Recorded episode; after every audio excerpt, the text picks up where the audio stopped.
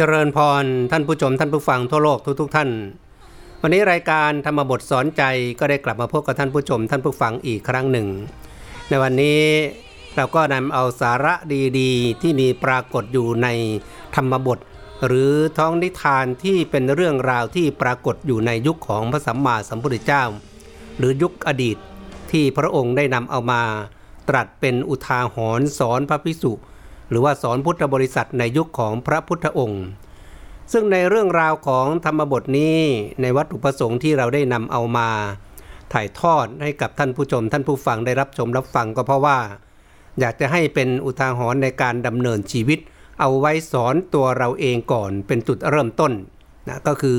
อามาเป็นตัวสอนใจของเราเองอเหมือนที่โบราณเรามักจะใช้คำพูดว่า ดูหนังดูละครย้อนดูตัวเอง อันนี้ก็เหมือนกัน เมื่อเราฟังเนื้อหาสาระของธรรมบทแล้ว ก็ให้เอาเนื้อหาสาระนั้นเรื่องราวเหล่านั้น มาสอนตัวเราเองให้ได้วัตถุประสงค์ก็คืออยากให้ท่านทั้งหลายนั้น ได้รักบุญกลัวบาปนะแล้วก็มีความเพียรพยายามในการที่กำจัดอาสวะกิเลส เพื่อมุ่งไปสู่เป้าหมายชีวิต ที่แท้จริงที่การเกิดมาก็คือการได้บรรลุมรรคผลนิพพาน หรือมุ่งไปสู่พระนิพพาน อันนี้ก็เป็นวัตถุประสงค์ในเรื่องของการได้นำเอาธรรมบทสอนใจมาถ่ายทอด ให้กับท่านผู้ชมท่านผู้ฟังรับชมรับฟังกัน แล้วเราเราก็จะมาเจอมาเจอกันในช่วงเวลาประมาณ 18 นาฬิกาถึง 19 นาฬิกาโดยประมาณนะในเวลาของประเทศไทยอาจจะมีการคาดเคลื่อนบ้างเล็กน้อย แล้วแต่ว่าความพร้อมของอการถ่ายทอดนะเพราะว่าเราก็มีการถ่ายทอดสดทางด้านในในช่องของ เพจของ GBN เพจ GBN เป็นสื่อธรรมะ ขยายไปทั่วโลกนะเป็นช่องเพื่อความหลุดพ้นนะเป็นช่องของการบำเพ็ญกุศลนะเป็นช่องของการประพฤติปฏิบัติธรรม ก็คือช่องของ GBN นี้ หรือท่านใดอยากจะติดตามรับชมย้อนหลังเนื้อหาสาระที่ได้นำเสนอธรรมะไป ก็สามารถที่จะย้อนกลับไปดูได้ แม้ในช่องของ GBN ก็มีบันทึกเอาไว้ หรือจะเข้าไปใน YouTube ก็เป็นช่องของพระมหาคงเขนสิริจันโทนะ ก็เข้าไปกดติดตามเข้าไปฟังย้อนหลังได้ในช่องนั้น วันนี้เราก็คงจะมาเริ่มเรื่องราวเกี่ยวกับพระสูตรพระสูตรหนึ่ง ซึ่งจะมีความยงใยไปถึงเรื่องของธรรมบท ก็คือเรื่องของอาศีวิสาสูตรนะว่าด้วยบุคคลเปรียบเหมือนอสรพิษ ซึ่งเราได้ตั้งชื่อในหัวข้อเรื่องนี้ว่า โกรธบ่อยแต่ไม่นาน โกรธบ่อยแต่ไม่นานเป็นอย่างไร พระพุทธเจ้าตรัสเรื่องราวเหล่านี้แล้วเปรียบเทียบอุปมาอุปไมยไว้อย่างไรถ้าบอกว่าอาศีวิชาสูตรนั้นว่าด้วยบุคคลเปรียบเหมือนอสรพิษ ภิกษุทั้งหลายอสรพิษสี่จำพวกนี้ อสรพิษสี่จำพวกอะไรบ้างคือ 1. อสรพิษมีพิษแล่นแต่พิษไม่ร้าย 2. อสรพิษมีพิษร้ายแต่พิษไม่เล่น 3. อสรพิษมีพิษแล่นและพิษร้าย 4. อสรพิษมีพิษไม่แล่นและพิษไม่ร้าย ภิกษุทั้งหลายอสรพิษสี่จำพวกนี้แล ในทำนองเดียวกันบุคคลเปรียบเหมือนอสรพิษสี่จำพวกนี้แลมีปรากฏอยู่ในโลก บุคคลสี่จำพวกไหนบ้างคือ 1. บุคคลเปรียบเหมือนอสรพิษมีพิษแล่นแต่พิษไม่ร้าย 2. บุคคลเปรียบเหมือนอสรพิษมีพิษร้ายแต่พิษไม่แล่น 3. บุคคลเปรียบเหมือนอสรพิษ มีพิษแล่นและพิษร้าย 4. บุคคลเปรียบเหมือนอสรพิษ มีพิษไม่แล่นและพิษไม่ร้าย อันนี้ก็เป็นเรื่องของการเปรียบเทียบพิษของงูหรือพิษของสัตว์ร้ายที่พระพุทธองค์นั้นน่ะเห็นว่าประชาชนเราเนี่ยคุ้นเคยกับพวกสัตว์ที่มีพิษทั้งหลายเหล่านี้อยู่แล้วนะจะเป็นมแมลงอะไรพวกตะขาบพวกมแมลงป่องพวก สัตว์มีพิษทั้งหลายเหล่านี้นะโดยเฉพาะเรื่องของงูงูหลากหลายประเภทดังนั้นพระองค์ก็เห็นว่าเออคนมีความเข้าใจเรื่องของสัตว์ร้ายสัตว์มีพิษเรื่องของงูดีอยู่แล้ว ก็เลยนำเอาเรื่องเหล่านี้ที่คนเข้าใจดีอยู่แล้วนั้น มาเป็นข้ออุปมาอุปไมยเป็นข้อเปรียบเทียบ ระหว่างพิษของสัตว์มีพิษนะสัตว์ร้ายเนี่ยกับบุคคล 4 ประเภทนะซึ่งวันนี้เราจะขึ้นต้นของคนประเภทที่ 1 ท่านบอกว่า บุคคลเปรียบเหมือนอสรพิษมีพิษแล่นแต่พิษไม่ร้ายเป็นอย่างไร คือบุคคลบางคนในโลกนี้โกรธอยู่บ่อยๆ แต่ความโกรธของเขานั้นไม่คงอยู่นาน บุคคลเปรียบเหมือนอสรพิษมีพิษแล่นแต่พิษไม่ร้ายเป็นอย่างนี้แล เรากล่าวเปรียบบุคคลประเภทนี้ว่าเหมือนอสรพิษมีพิษแล่นแต่พิษไม่ร้าย นี่ก็เป็นบุคคลประเภทที่หนึ่งที่ พระสัมมาสัมพุทธเจ้าเปรียบพิษเปรียบเปรียบเทียบเหมือนอสรพิษอ่าว่าเออ คนที่มักโกรธบ่อยๆ แต่ว่าไม่นานเนี่ยเหมือนอสรพิษนะที่คือมันพิษของสัตว์ร้ายหรือสัตว์ที่มีพิษเนี่ยมันเข้าไปถูกตัวหรือถูกเราเราถูกมันกัดถูกมันต่อยเข้าไปแล้วเออมันเป็นพิษท่านใช้คำว่าเป็นพิษที่เป็นพิษที่แล่น นะแต่ว่ามันไม่ร้าย ก็คือพอโดนกัดโดนต่อยเข้าไปพิษมันเนี่ยมันวิ่งเข้าไปเลยก็จริง มันปวดก็จริง แต่มันไม่ถึงขั้นเอาชีวิตนะหรือว่าไม่ถึงขั้นเอาขนาดเป็นอัมพฤกษ์อัมพาตได้แต่นั้นก็เรียกว่าพิษมันแล่นไป แต่ว่ามันไม่ร้าย ท่านเปรียบเหมือนบุคคลที่โกรธบ่อยๆ แต่ว่าความโกรธนั้นก็ไม่ถึงขั้นทำร้ายเขาอือย่างนี้นะ แต่ที่จริงแล้วความโกรธมันก็ไม่ดีนั่นแหละ แต่ว่าโดยธรรมชาติของมนุษย์เนี่ยเราคิดดูว่าตั้งแต่เกิดมาจนถึงปัจจุบันเนี่ยถามตัวเราเองเราเคยไหมที่ไม่โกรธเลยว่ามันยากนะ มันยากมันอาจจะมีโกรธกันบ้างเล็กๆน้อยๆโกรธมากโกรธน้อยเนี่ยก็เหมือนอย่างนี้แหละคือโกรธโกรธบ่อยแต่ว่ามันไม่นานนะโกรธไปเขาเรียกว่าโกรธง่ายหายไวประเภทนี้ก็ไม่สามารถเอาความโกรธนั้นนะมันไม่ได้มาทำร้าย หรือว่าเป็น เหตุทำให้ก่อก่อแก่ร่องก่อเรื่องผิดๆได้ ท่านก็เลยใช้คำว่าอ๋อโกรธบ่อยแต่ไม่นานก็เหมือนพิษที่มันแล่นไป แต่ว่ามันก็ไม่ได้ทำลายถึงขนาดเป็นอมพึกอมพาตเป็นได้ถึงขั้นชีวิตอย่างที่กล่าวไป ในเรื่องนี้นั้นก็จะมีเรื่องราวปรากฏอยู่ในธรรมบทนะคุณทการนิกายคาถาธรรมบทนั้น ในเรื่องของการนมาตาหรือมารดาของนางกานา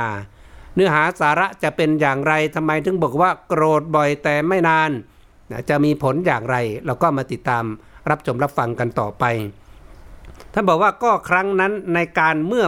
เมื่อมารดาของนางกานาทอดขนม เพื่อส่งธิดาให้เป็นผู้ไม่มีมือเปล่าไปสู่ตระกูลผัวแล้ว ถวายแก่ภิกษุภิกษุสี่รูปเสียถึงสี่ครั้ง เมื่อพระศาสดาทรงบัญญัติสิกขาบทในเพราะเรื่องนั้น เมื่อสามีของนางกานานำภรรยาใหม่มาแล้ว นางกานาได้ฟังเรื่องนั้นจึงด่าจึงบริพาทภิกษุ ซึ่งตนได้เห็นแล้วและได้เห็นแล้ว ว่าการครองเรือนของเราอันภิกษุเหล่านี้ได้ให้สิบหายแล้ว ภิกษุทั้งหลายไม่อาจเดินไปสู่ถนนนั้นได้ เนื้อหาสาระเรื่องนี้เป็นมาอย่างไร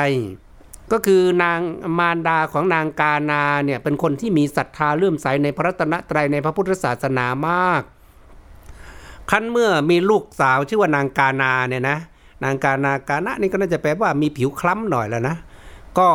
พอโตเป็นสาวแล้วลูกสาวก็แต่งงานแต่งการไปอยู่กับสามีนะก็ห่างออกจากบ้านของแม่เนี่ยไป จากนั้นเนี่ยมีอยู่วันหนึ่ง นางกานาก็กลับมาเยี่ยมแม่ที่บ้าน พอมาเยี่ยมแม่เสร็จก็ถึงเวลา อยู่อยู่ดูแลเยี่ยมเยียนกันสักวันสองวัน ก็จะกลับบ้านไปที่บ้านสามีของตนเอง ตอนนั้นแม่ก็คิดว่าโอ้ลูกสาวนานๆ มาเยี่ยมทีอย่ากันนั้นเลย ลูกอย่าพึ่งไปเลย ก่อนจะกลับเนี่ยเดี๋ยวแม่จะทอดขนมไปให้กิน อย่างน้อยมีขนมติดไม้ติดมือไปฝากตระกูลทางสามีบ้างก็ยังดี ในขณะที่นางมารดาของนางกานาเนี่ยแม่ของนางกานากำลังทอดขนมเพื่อจะให้ ลูกสาวนำกลับไปที่บ้านสามีนะเป็นของของเขาเรียกว่าของฝากมันก็ติดไม้ติดมือของลูกสาวไปวันนั้นพระพิสุรูปที่หนึ่งก็เดินบินทบาทมา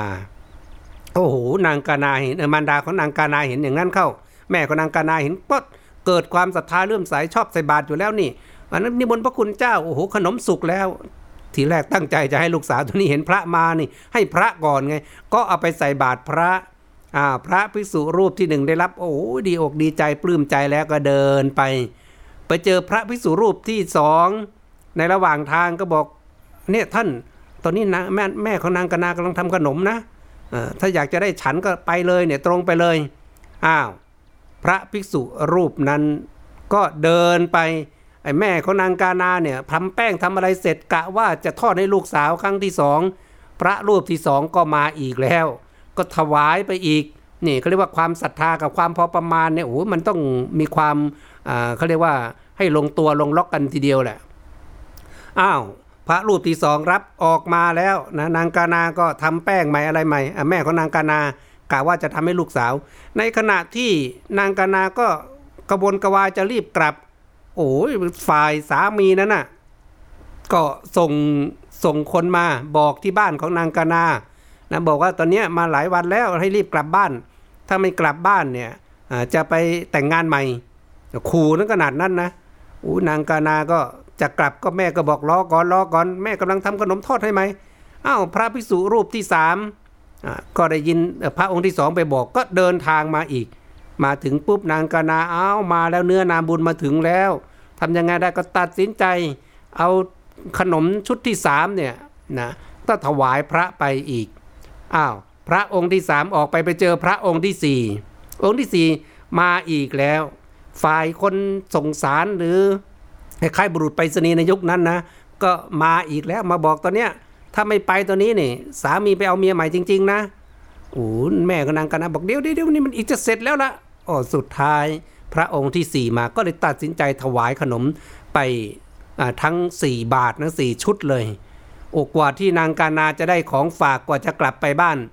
สามีก็เกิดการประชด ก็คงจะมีความระหองระแหงกันอยู่พอประมาณแล้วนะคือจังหวะนั้นโอกาสนั้นพอเหมือนว่าอ่าคิดว่านางกานาคงไม่อยากกลับมาบ้านแล้ว หรือว่าอาจจะมีความอยากจะได้เมียใหม่อยู่แล้วว่างั้นเถอะ พอได้เหตุนี้ปั๊บก็ไปเอาเมียใหม่นะไปขอแต่งงานใหม่ โอ้โหนางกานากลับไปเสียอกเสียใจมากนะเพราะสามีแต่งงานใหม่ซะแล้ว ไปเอาหญิงใหม่ หญิงอื่นเข้ามาในบ้านซะแล้ว ตัวเองก็ต้องกลับมา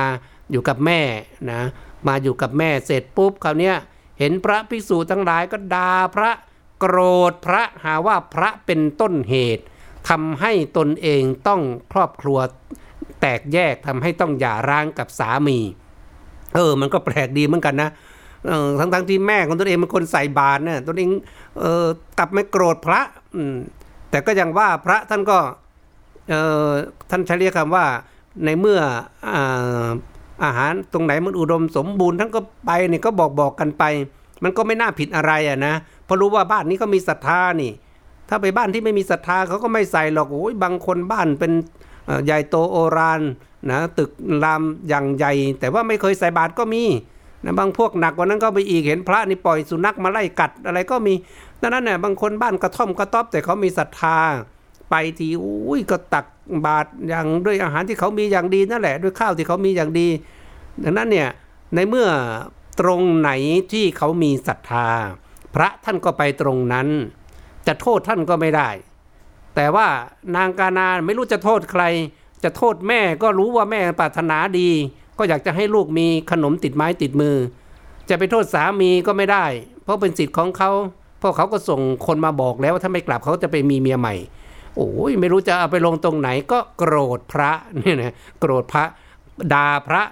โอ้พระตอนหลังมาไม่มีใครกล้าเข้าไปในซอยบ้านนั้นเลยนะถูกนางกานาดาคราวนี้พระศาสดาทรงทราบเรื่องนะ ระศาสดาหรือพระพุทธเจ้าทรงทราบเรื่องนั้นแล้ว จึงได้เสด็จไปที่นั้นมารดาของนางกานาถวายบังคมพระศาสดาแล้วนิมนต์ให้ประทับนั่งบนอาสนะที่ตนตกแต่งไว้ ได้ถวายข้าวยาคูและของเคี้ยวแล้ว พระศาสดาเสวยพระกยาหารแล้ว ตรัสถามว่ากานาไปไหน เรื่องนี้ต้องไปถึงพระพุทธเจ้า เมื่อพระพุทธเจ้ารู้ข่าวอย่างนั้นเนี่ยพระองค์ก็บัญญัติสิกขาบทนะเออว่าถ้าญาติโยมบ้านไหนเขาปวารณา มีความศรัทธาเลื่อมใสในการที่จะถวาย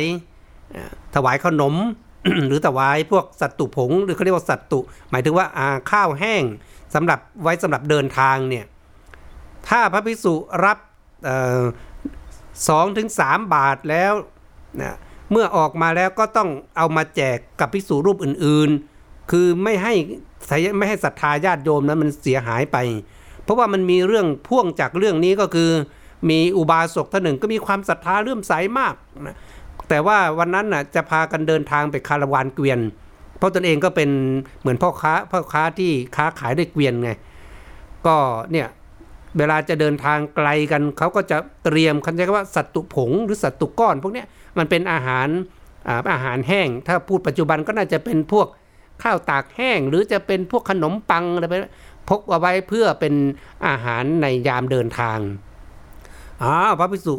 พากันเดินไปบินทบาทก็เหมือนเดิมนะองค์ที่หนึ่งได้ปุ๊บก็องค์ที่สองไปบอกองค์ที่สองที่สามที่สี่มาอุบาสกท่านนั้นสุดท้ายคนอื่นเขาคาราวานเกวียนอื่นเขาเนี่ยเขาไม่รอแล้วเขาก็เดินทางล่วงหน้ากันไปก่อน เพราะว่ามันถึงเวลาการเดินทางก็แล้วนี่ อุบาสกท่านนี้มัวแต่ทำบุญอยู่อ้าวคาราวานเกวียนตนเองเดินทางไปไม่ทันก็ถูกโจรป้น ถูกโจรป้น เพราะว่าเวลาไปเป็นคาราวานใหญ่ๆเนี่ย วกโจรมันก็ไม่กล้าป้นมันมันกลัวว่าไอ้จำนวนของเกวียนเนี่ยมันคนเดินทางหรือพ่อค้าเกวียนมันเยอะกว่า ก็ไม่กล้า แต่ก็นี้อุบาสกไปเดียวๆนี่ก็โดนโดนป้นไป ข่าวนี้ไปถึงเขาก็โทษว่าภิกษุนั่นแหละมัวไปดินทบาทจนกระทั่งอุบาสกใส่บาตรช้าก็เลยต้องโดนโจรป้นโดนพระอีกนะพระเจ้าก็เลยบัญญัติสิกขาบทว่า เออ ถ้าเกิดว่า แม้เขามีศรัทธาปวารณา แต่พระก็ต้องรู้ประมาณ อันนี้แหละที่บอกศรัทธากับความพอประมาณ พระตัวพระเองพระพุทธเจ้าก็สอนนะ ว่าเออจะไปเบียดเบียนเขามาก เมื่อได้รับมาแล้วเนี่ยรับมาตั้งบาทสองบาทแล้วเขาใส่มาเต็มที่แล้ว ออกมาเจอสหธรรมิกรูปอื่นก็สามารถเอาบาทเอาเอาอาหารหรือว่าเอาขนมในบาทของตัวเองใส่กับบาทของพิสูรรูปอื่นกระจายกระจายกันไปถ้าไม่ถ้าไม่แจกกันไปเนี่ยก็ต้องอาบัตด้วยนะ มีโทษด้วย แล้วก็ไม่ให้รับเกินสองถึงสามบาทเท่านั้น แต่ว่ายกเว้นกรณีที่ถ้าโยมก็มีศรัทธาในการที่เขาจะทำบุญอยู่แล้วนะโอ้เขาทำบุญทำขนมในเทศกาลวันเกิดเขาอะไรเขาที่ไม่ได้เกี่ยวกับเรื่องของการเดินทาง หรือว่าเป็นของอของฝากของอะไรประเภทนี้ ก็อนุญาตได้ก็ไม่ได้ผิดอะไร แต่ถ้าเป็นเหตุการณ์อย่างเนี้ยที่เขาจะเดินทางหรืออของขนมที่เขาจะเป็นของฝากที่มันจะเกิดอันตรายหรือว่าเกิดเหตุแก่ ศรัทธาญาติโยมอย่างนี้ พระพุทธเจ้าก็สอนลูกของท่านเอง คือพระภิกษุให้รู้จักประมาณและให้รู้จักการแบ่งปันกันเขาเนี้พระองค์ก็รู้ว่าจริง ๆ แล้วลูกของท่านหรือพระภิกษุนั้นก็ไม่ก็ไม่ได้ผิดอะไร ก็ทำหน้าที่ในความเป็นพุทธบุตรนะก็คือบินตบาทเป็นเรื่องปกติ มันก็เป็นเรื่องธรรมดาว่าตรงไหนมีศรัทธาก็ต้องไปตรงนั้น พระองค์ก็เลยปรารถนาอยากจะโปรดนางกานา รู้ว่าเขาเนี่ยเสียอกเสียใจที่สูญเสียสามีไป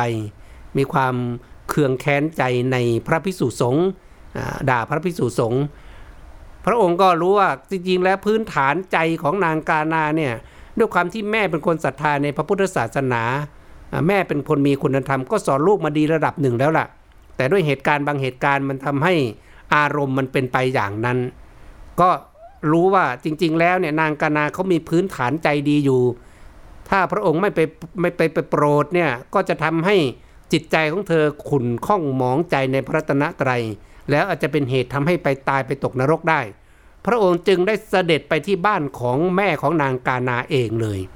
โอ้แม่ของนางกานานี่เห็นพระพุทธเจ้าเสด็จไปนี่ก็ดีอกดีใจนะรีบเข้าไปถวายพัตตาหารต่างๆ จากนั้นพระพุทธเจ้าก็รู้ว่านางกานาเนี่ยยังเคืองอยู่นะไม่อยากจะมาเจอพระ พระองค์ไม่เห็นก็เลยถามว่าแล้วนางกานาไปไหนล่ะมารดาของนางกานาก็กราบทูลพระเจ้าข้านางเห็นพระองค์แล้วเป็นผู้เก้อยืนร้องไห้อยู่ คือเห็นพระพุทธเจ้าจริงๆก็ศรัทธาเลื่อมใสนะเคารพแต่ว่าก็ไม่กล้าด่าพระเจ้าหรอกนะแต่ว่ามันอัดอั้นตันใจนะ่ะก็ไปแอบร้องไห้อยู่ พระพุทธเจ้าก็เลยบอกว่าเพราะเหตุไรเล่าก็ถามไปอย่างนั้น มารดาหรือแม่ของนางกานาก็บอกว่านางด่าบริพาทพระพิสุเพราะฉะนั้นนางเห็นพระองค์แล้วจึงเป็นผู้เก้อยืนร้องไห้อยู่พระเจ้าข้าคือนางก็เสียใจนะพอไปด่าพระแล้ว พอเห็นพระพุทธเจ้ามา ก็เสียใจโอ้เราไม่น่าด่าเลย ก็มาเสียใจในภายหลัง ไปเห็นพระพุทธเจ้าไปโปรดถึงขนาดนั้น ไม่รู้ยังไงก็เลยยืนร้องไห้ลำดับนั้นพระศาสดาทรงมีรับสั่งให้เรียกนางกานามาแล้วตรัสถามว่า กานาเจ้าเห็นเราแล้วจึงเก้อเขินแอบร้องไห้ทำไม ครั้งนั้นนามารดาของนางกานาทูลกิริยาที่นางกระทำแล้วให้พระศาให้ทรงทราบ ทีนั้นพระศาสดาตรัสกันมารดาของนางกานาว่า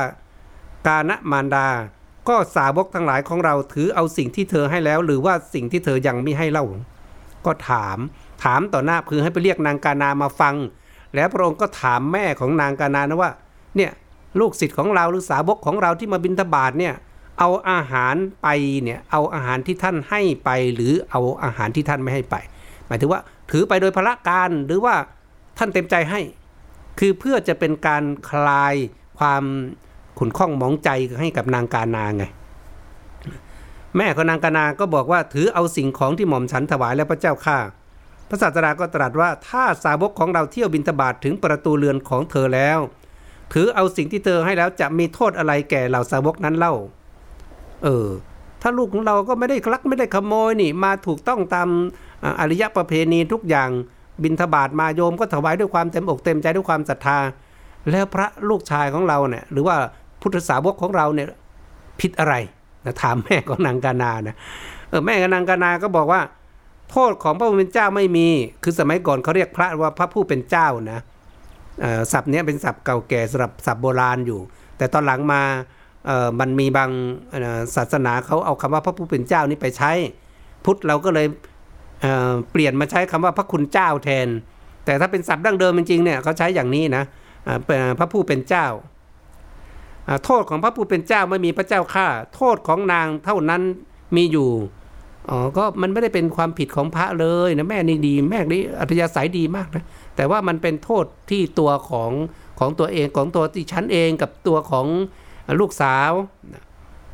พระศาสดาตรัสกับนางกานาว่ากานาได้ยินว่าสาวกของเราเที่ยวบินทบาทมาถึงประตูเรือนนี้แล้วเมื่อเป็นเช่นนี้ มารดาของเจ้าได้ถวายขนมแก่สาวกเหล่านั้น ในเรื่องนี้ชื่อว่าโทษอะไรจักมีแก่พวกสาวกทั้งหลายของเราเล่าเออก็ถามนางกานาเนี่ยฟังกับหูเลยแม่ก็เป็นคนตั้งใจทำทำด้วยความศรัทธาเริ่มใส ลูกหรือว่าสาวกของเราเนี่ยผู้พิสูจน์บินตบาทมาก็ถูกต้องทุกประการดังนั้นน่ะลูกของเราเป็นความผิดอะไรเธอถึงไปด่าท่าน นางกานาทํำยังไง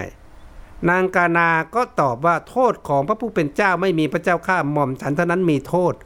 สำนึกได้ว่าโอ้จริง ๆ แล้วเนี่ยโทษของหม่อมของพระไม่มีหรอก ตอนนี้จริง ๆ มันก็เป็นความผิดของดิฉันหรือว่าของหม่อมฉันเองนะที่ไปไม่รู้จะเอาไปลงตรงไหนไงเสียใจ นี่ที่สามีทอดทิ้ง ก็เลยเอามาโยนลงให้พระนะโทษพระว่าเป็นต้นเหตุทำให้ครอบครัวแตกแยกทำให้เดินทางกลับไปบ้านไม่ทันทำให้สามีทอดทิ้งทำให้เป็นไม้เลยโอ้ลุมใส่ใหญ่เลย โอ้ยพระนแทบจะไม่กล้าเดินผ่านในในซอยนั้นเลยนะ อืมคราวนี้พระพุทธเจ้าก็เลยตรัสต่อว่า ครั้งนั้นพระศาสดาได้ตรัสอนุอนุปุพิกถาแก่นางนะ นางเนี่ยพอได้รู้ว่าตนเองผิดก็ขอขมาลาโทษพระพุทธเจ้านะนางถวายบังคมพระศาสดาให้ทรงอดโทษให้แล้ว พระศาสดาได้ตรัสอนุอนุปุพิกถาแก่นางนางบรรลุโสดาปฏิผลแล้วนี่ไง ที่จริงเขามีพื้นฐานใจดีแล้วก็บุญเก่าดี พระพุทธเจ้าเสด็จไปก็เพื่อวัตถุประสงค์นี้ ว่าจะโปรดนางกานา ผู้ที่มีพื้นฐานในการที่จะบรรลุบรรลุพระโสดาบันพอ กราบขอขมาลาโทษพระพิสุสงฆ์กับพระพุทธเจ้า แล้วก็พระพุทธเจ้าจริงพระองค์ก็ไม่ได้ถือโกรธไม่ไม่ได้ถือโทษโกรธเคืองอะไรนะพระองค์ก็ตรัสอนุปพิกถานางกานาฟังจบปุ๊บก็บรรลุเป็นสพระโสดาบันเลย พระศาสดาเสด็จลุกจากอาสนะแล้วเมื่อจะเสด็จไปสู่วิหาร ได้เสด็จไปทางพระลานหลวง พระราชาทอดพระเนตรเห็นแล้วตรัสถามว่าพระนายนั่นดูเหมือนพระศาสดา เมื่อราชบุรุษกราบทูลว่าถูกแล้วพระเจ้าข้าดังนี้แล้วจึงส่งไปด้วยพระดำรัสว่า จงไปจงกราบทูลความที่เราจะถวายบังคม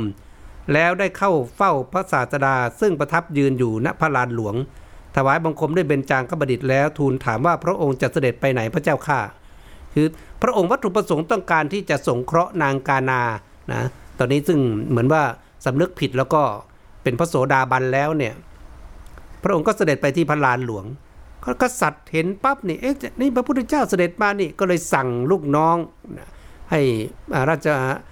แต่พวกราชวัลลบทั้งหลายเนี่ยพวกมหาดเล็กต่างๆให้ดูสิเห็นเดินผ่านพระพุทธเจ้าไหมโอ้พระพุทธเจ้าจริงด้วยบอกไปนิมนต์มาเนี่ยเราอยากกราบพระพุทธเจ้า จากนั้นอะเมื่อพระพุทธเจ้าเสด็จเข้ามาก็เข้าไปกราบพระพุทธเจ้าพอเข้าไปกราบพระพุทธเจ้าเสร็จ ก็ถามว่าพระพุทธเจ้าจะเสด็จไปที่ไหน หรือว่าเสด็จมาจากไหนอย่างนี้ พระศาสดาก็ตรัสถามว่าก็ตรัสตอบว่ามหาบพิษอัตมาภาพจะไปสู่เรือนของนางกานาพระพระราชาก็ถามว่าเพราะเหตุไรพระองค์จึงเสด็จไปพระเจ้าข้าพระศาสดาก็บอกว่าได้ข่าวว่านางกานาด่าบริพาทภิกษุอัตมาภาพไปเพราะเหตุนั้น กษัตริย์หรือพระราชาก็ถามต่อไปว่าก็พระองค์ทรงกระทำความที่นางไม่ด่าแล้วหรือพระเจ้าข้าพระศาสดาถวายก็ตรัสว่าถวายพระพรมหาบพิษ อัตมาภาพทำนางไม่ให้เป็นผู้ด่าภิกษุแล้ว และให้เป็นเจ้าของทรัพย์อันเป็นโลกุตละแล้ว เออ พระพุทธเจ้าก็บอกเนี่ย กษัตริย์ถามพระองค์เสด็จไปไหนมา ก็บอกอ๋อไป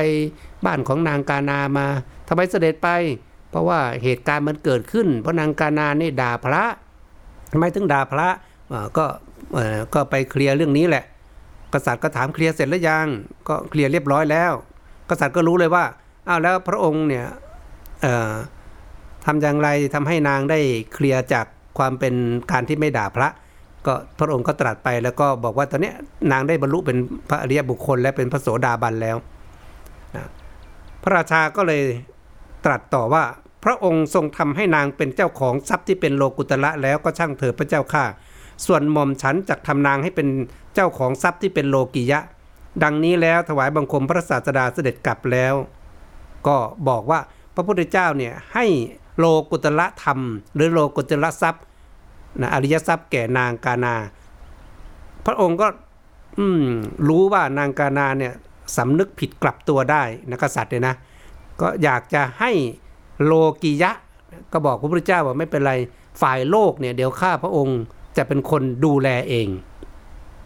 ก็เลยส่งยานใหญ่ที่ปกปิดไปรับสั่งให้เรียกนางกานามาแล้วประดับประดับด้วยเครื่องอาภรณ์ทุกอย่าง ทรงตั้งไว้ตำแหน่งแห่งพระธิดาผู้ใหญ่แล้วตรัสว่า ผู้ใดสามารถเลี้ยงดูธิดาของเราได้ผู้นั้นจงรับนางไป ก็ส่งไปเลยนะส่งวอหรือว่าส่งรถเขาเรียกว่าเป็นเฉลียงหามนี่แหละ สมัยก่อนไปปุ๊บก็ให้นางกานาขึ้นมา จากนั้นก็ให้ประดับตกแต่งแต่งองค์ทรงเครื่อง แล้วก็ยกสถานะขึ้นมาเป็นเหมือนลูกสาวบุญธรรมของตนเอง โอ้แต่งองค์ทรงเครื่องหมายเพราะนางกนาตัวนี้เป็นพระโสดาบันแล้วก็ถือว่าเป็นไม้แล้วไงไม่มีสามีแล้ว ก็ตั้งให้เป็นลูกสาวแล้วก็ประกาศในที่ประชุม ว่าอ้าวถ้าใครอยากจะเอาลูกสาวเราไปดูแลเลี้ยงดูเราก็ยินดีที่จะมอบให้ประกาศไปอย่างนั้นท่านบอกว่าครั้งนั้นมหาอมาตย์ผู้สำเร็จราชกิจทุกอย่างคนหนึ่งกราบทูลว่าข้าพระองค์จักเลี้ยงดูพระธิดาของฝ่าบาท ดังนี้แล้ว นำนางไปยังเรือนของตนมอบความเป็นใหญ่ทุกอย่างให้แล้วกล่าวว่า เจ้าจงทำบุญตามความชอบใจเถิดจำเดิมแต่วันนั้นนางกานาตั้งบุรุษไว้ที่ประตูสี่ทั้งสี่ก็ยังไม่ก็ยังไม่ได้ภิกษุและภิกษุณีที่ตนพึงบำรุง ของควันเคี้ยวและของควันบริโภคที่นางการนาตะเตรียมตั้งไว้ที่ประตูเรือนย่อมเป็นเหมือนห่วงน้ำใหญ่ อืก็คือพอกษัตริย์เนี่ย พระราชาประกาศอย่างนั้นเข้าก็มีหมาอามาตผู้หนึ่ง เออ ก็สนใจก็เลยไปขอไปเป็นภรรยา จากนั้นพอได้ไปเป็นภรรยามหาอามาตแล้วเนี่ยนางกานา ตอนนี้เป็นพระโสดาบันแล้วมีความศรัทธาเลื่อมใสไม่คลอนแคลนแล้วนะเมื่อมีความมั่นคงในพระรัตนตรัย จากนั้นไปก็ประตูเมืองประตูบ้านของตนเองทั้งสี่ทิศเนี่ยโอ้ยตั้งเป็นเป็นคล้ายลงทานนะนะแล้วก็ตั้งคนดูแลเอาไว้ แต่บอกพระภิกษุ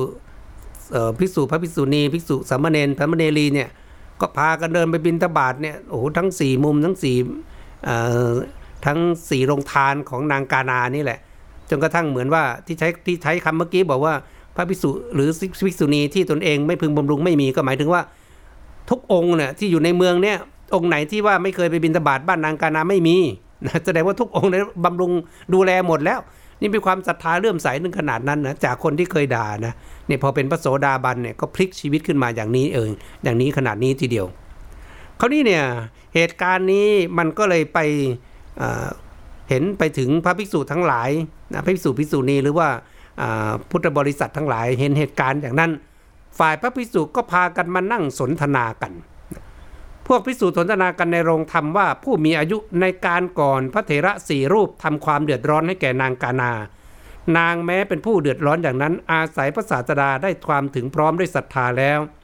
พระศาสดาได้ทรงทำประตูเรือนของนางให้เป็นสถานที่ควรเข้าไปของพวกพิสูจอีก บัดนี้แม้นางแม้แสวงหาพิสูจหรือพิสูจนีทั้งหลายที่ตนจะพึงบำรุงก็ยังไม่ได้ โอ้ ธรรมดา พระพุทธเจ้าทั้งหลายมีคุณน่าอัศจรรย์จริง พระศาสดาเสด็จมาแล้วตรัสถามว่าภิกษุทั้งหลายบัดนี้พวกเธอนั่งประชุมกันด้วยคาถาอะไรหนอ เมื่อภิกษุเหล่านั้นกราบทูลด้วยด้วยกราบทูลว่าด้วยคาถาชื่อนี้ ก็พระภิกษุก็ไปสนทนากันอย่างนี้บอกโอ้มันชีวิตคนเรานี่มันก็ไม่แน่ไม่นอนนะไอคนที่เคยเคยด่าเคยไม่ศรัทธา แต่อาศัยบารมีพุทธเจ้าไปแสดงธรรมเนี่ยเปลี่ยนความคิดของเขาจากคนที่เคยโกรธที่เคยด่าพระ ก็กลับมาศรัทธาเลื่อมใสดูดิเนี่ย แม้จะหาว่าองค์ไหนที่ตนเองไม่เคยอุปถัมภ์อุปถัมภ์ไม่มีเลยนะชี้ไปองค์ไหนองค์ไหนก็เคยไปบินทบาทเคยที่นางกานาได้ถวายทั้งนั้น ก็เป็นกรรมล่ำลือแล้วก็พากันสรรเสริญคุณของพระพุทธเจ้า ว่าพระพุทธเจ้าของเราบรมศาสดาของเรานี่มีคุณจริงนะศักดิ์สิทธิ์จริงอะไรประมาณนี้พระพุทธเจ้าต้องการที่จะแสดงธรรมโปรดภิกษุทั้งหลายเหล่านั้น พระองค์ก็เสด็จมาที่โรงธรรมนั้น ก็มาถามว่าภิกษุพวกเธอกำลังคุยกันเรื่องอะไรล่ะ พระภิกษุก็บอกอ๋อกำลังคุยกันถึงเรื่องนี้แหละ พระพุทธเจ้าก็เลยตรัสว่านะจึงตรัสว่าภิกษุทั้งหลาย ภิกษุเหล่านั้นทำความเดือดร้อนแก่นางกานาไม่ใช่ในบัดนี้เท่านั้นแม้ในการก่อนพวกเธอก็ทำแล้วเหมือนกันอันหนึ่งเราได้ทำให้นางกานาทำตามถ้อยคำของเราไม่ใช่ในบัดนี้เท่านั้นถึงในการก่อนก็ได้ทำแล้วเหมือนกัน อ๋อ พระองค์ก็บอกว่าภิกษุสี่รูปเนี่ยที่ไปบินทบาทจนกระทั่งแม่ของนางกานาใส่บาตรจนนางกานาต้องครอบครัวแตกแยกเนี่ยนะท่านบอกว่าโอ้ไม่ได้ทำในชาตินี้เท่านั้นมันเป็นนิสัยเดิมๆในชาติก่อนนู้นเนี่ยก็เป็นลักษณะนี้ แล้วนางกานาเนี่ยเชื่อถ้อยคำนะช่วยคำของตถาคตหรือพระพุทธเจ้าของเราเนี่ยแล้วได้ดิบได้ดี ไม่ใช่ว่าในชาตินี้เท่านั้นนะ ในชาติอ่อนๆก็อย่างนี้เหมือนกันนะอันภิกษุผู้ใคร่จะฟังเนื้อความนั้นทูลวิงบอลแล้วจึงตรัสพับผู้ชาดกนี้โดยพิสดารว่านะพับผู้ชาดกก็ชาดกที่เกี่ยวกับเรื่องของแมวนะพับผู้นั้นแปลว่าแมวท่านบอกว่าในอดีตการครั้งพระเจ้าพรหมทัตเสวยราชสมบัติอยู่ในพระนครพนันสี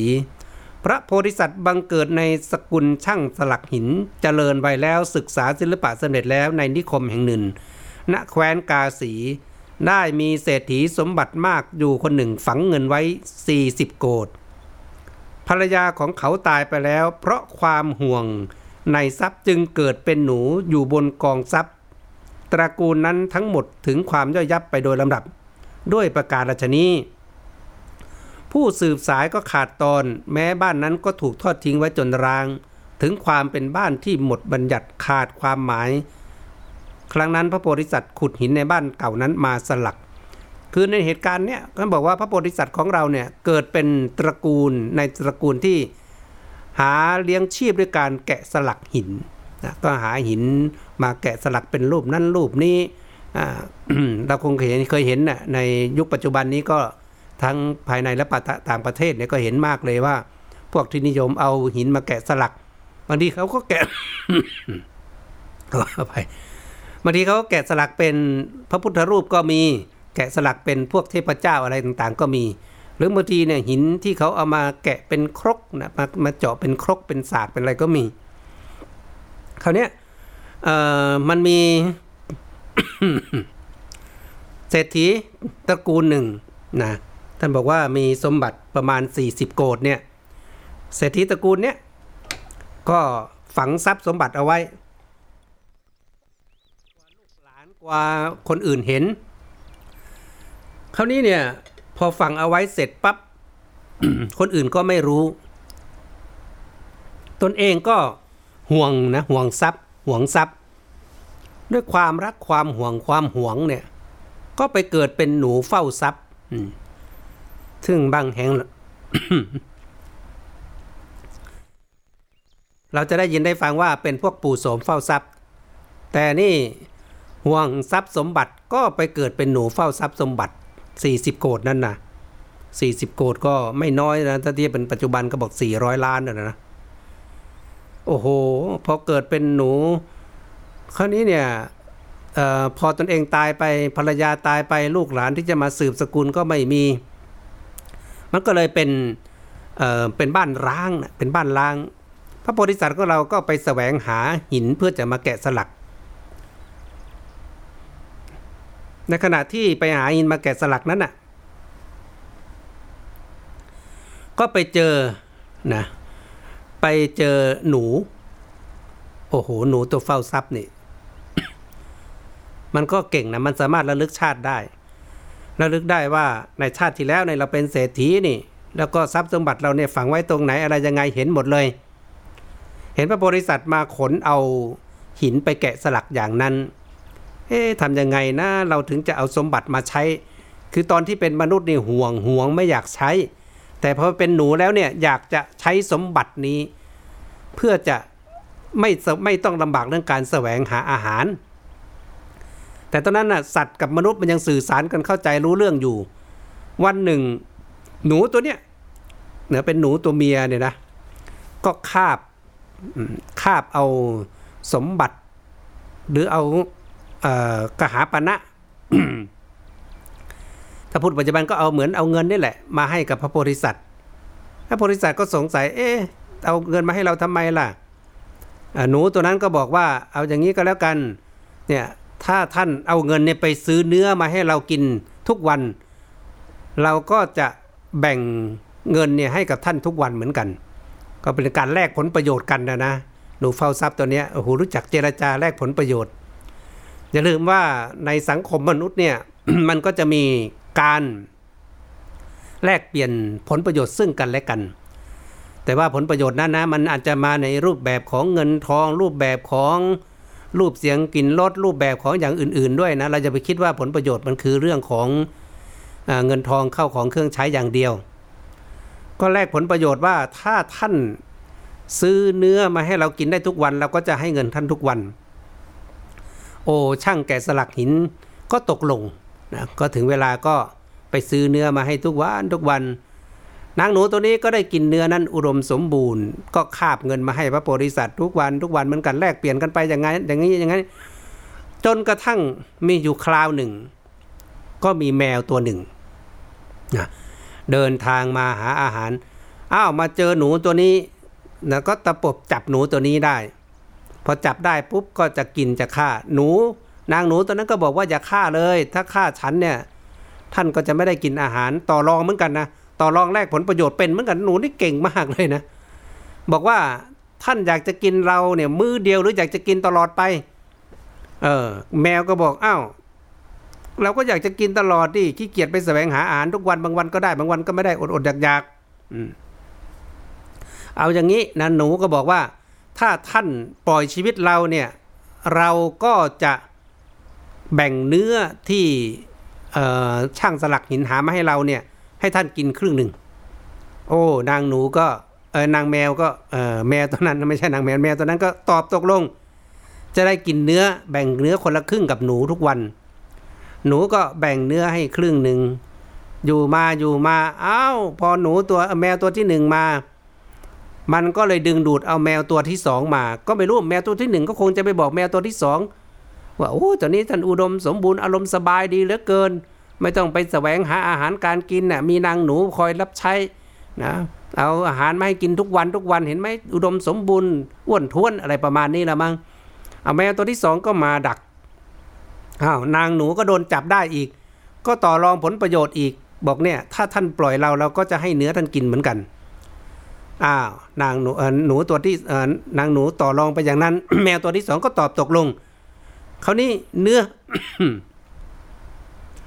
เนื้อมันก็ถูกแบ่งเป็นสามส่วนนะเป็นส่วนของหนูแล้วก็ส่วนของแมวสองสองตัวอ้าวพอแบ่งเป็นสามส่วนเอาอีกแล้วนะแมวสองตัวนั้นก็คงจะไปเดินเตะเตรเอ้หนูเออแมวสองตัวไปเดินเตะเตรก็ทำให้แมวตัวที่สามเห็นเข้า ก็รู้เรื่องราวก็มาดักจับหนูอีกแล้ว หนูก็ต่อรองผลประโยชน์ว่าเอาอย่างนี้นะก็จะแบ่งเนื้อเนี่ยเป็นสี่ส่วนให้แมวสามส่วน ตนเองกินแค่ส่วนเดียว โอ้ยพอแมวตัวที่สามสามตัวนั้นไป แมวตัวที่สี่เห็นเหตุการณ์รู้เรื่องราวก็มาดักจับอีก ก็จับได้ก็ต่อรองเหมือนกัน สุดท้ายเนื้อก้อนเดียวเนี่ยต้องแบ่งเป็นห้าส่วนนะเป็นส่วนของ หนูหนึ่งส่วนแล้วก็ส่วนของแมวสี่ส่วน โอ้โห จนกระทั่งนางหนูเนี่ย ด้วยความที่มันกินอาหารน้อยลงไง มันก็สู้ผอม แต่เงินเนี่ยมันก็ให้กับพระโพธิสัตว์ช่างแกะสลักเนี่ยตามปกติ เพื่อไงว่าอาหารมีเท่าเดิม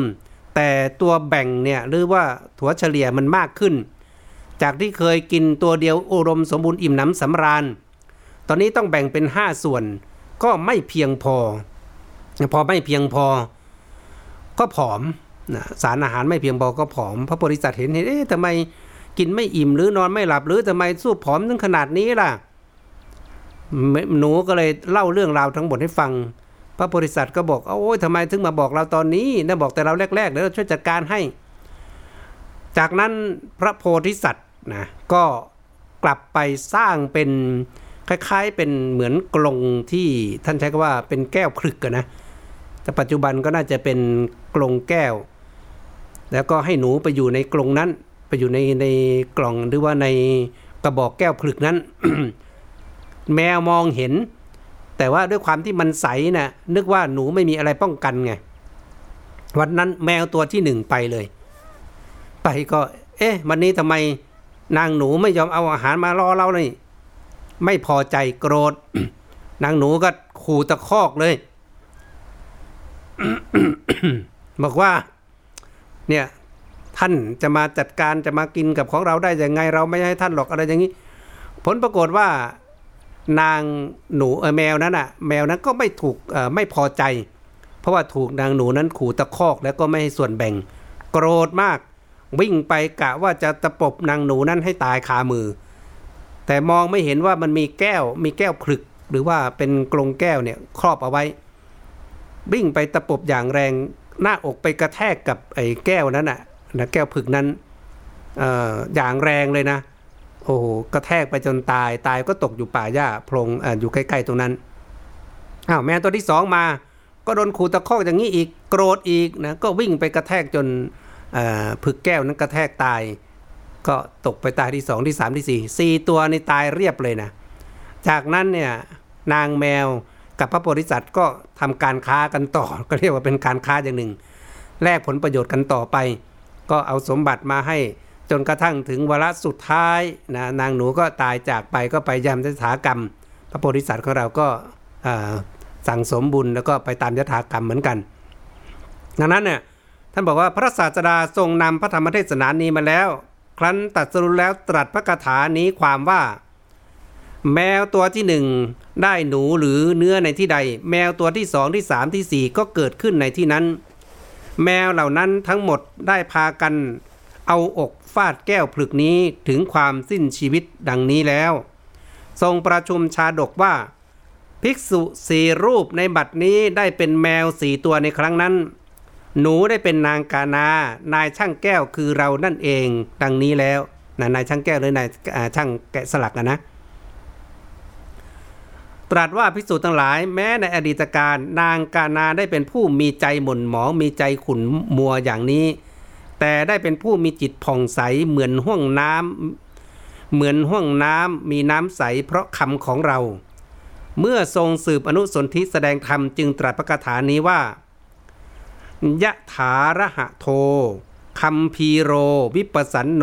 อนาวิโลเอวังธรรมานิสุตวานะ วิปสีทันติปันดิตา บัณฑิตทั้งหลายฟังทำแล้วย่อมผ่องใส เหมือนห้วงน้ำลึกใสแจ๋วไม่ขุนมัวฉะนั้นนะนี่ก็เป็นบทสรุปพระธรรมเทศนาที่พระองค์ได้ตรัสว่าเนี่ยนางกานาเนี่ยแม้มีใจขุนข้องหมองใจ แต่ว่าด้วยการที่พระองค์ได้ทรงแสดงธรรมทำให้ความขุนข้องหมองใจหรือความโกรธของนางนั้นน่ะมันสลายหายไป แล้วก็ทำให้ใจคุณใจที่คุณขุนนั้นใสแจ้วท่านเปรียบเหมือนกับน้ำนะน้ำที่เคยขุนแล้วก็สามารถที่จะทำให้มันใสแจ๋วได้แล้วก็เหมือนถ้าปัจจุบันก็ใช้เครื่องกรองอย่างดีแม้จะเป็นน้ำขุนยังไงพอเข้าไปปุ๊บมันกรองออกมาใสแจ้วเลยนะเออก็เหมือนกัน ถ้าเป็นคนยุคก่อนๆนู่นก็ใช้สารส้มนะแกว่งให้มันตกตะกอนใสอย่างนี้ไงเนี่ยพอได้สินขุนมัวเนี่ยนะความโกรธของนางเนี่ย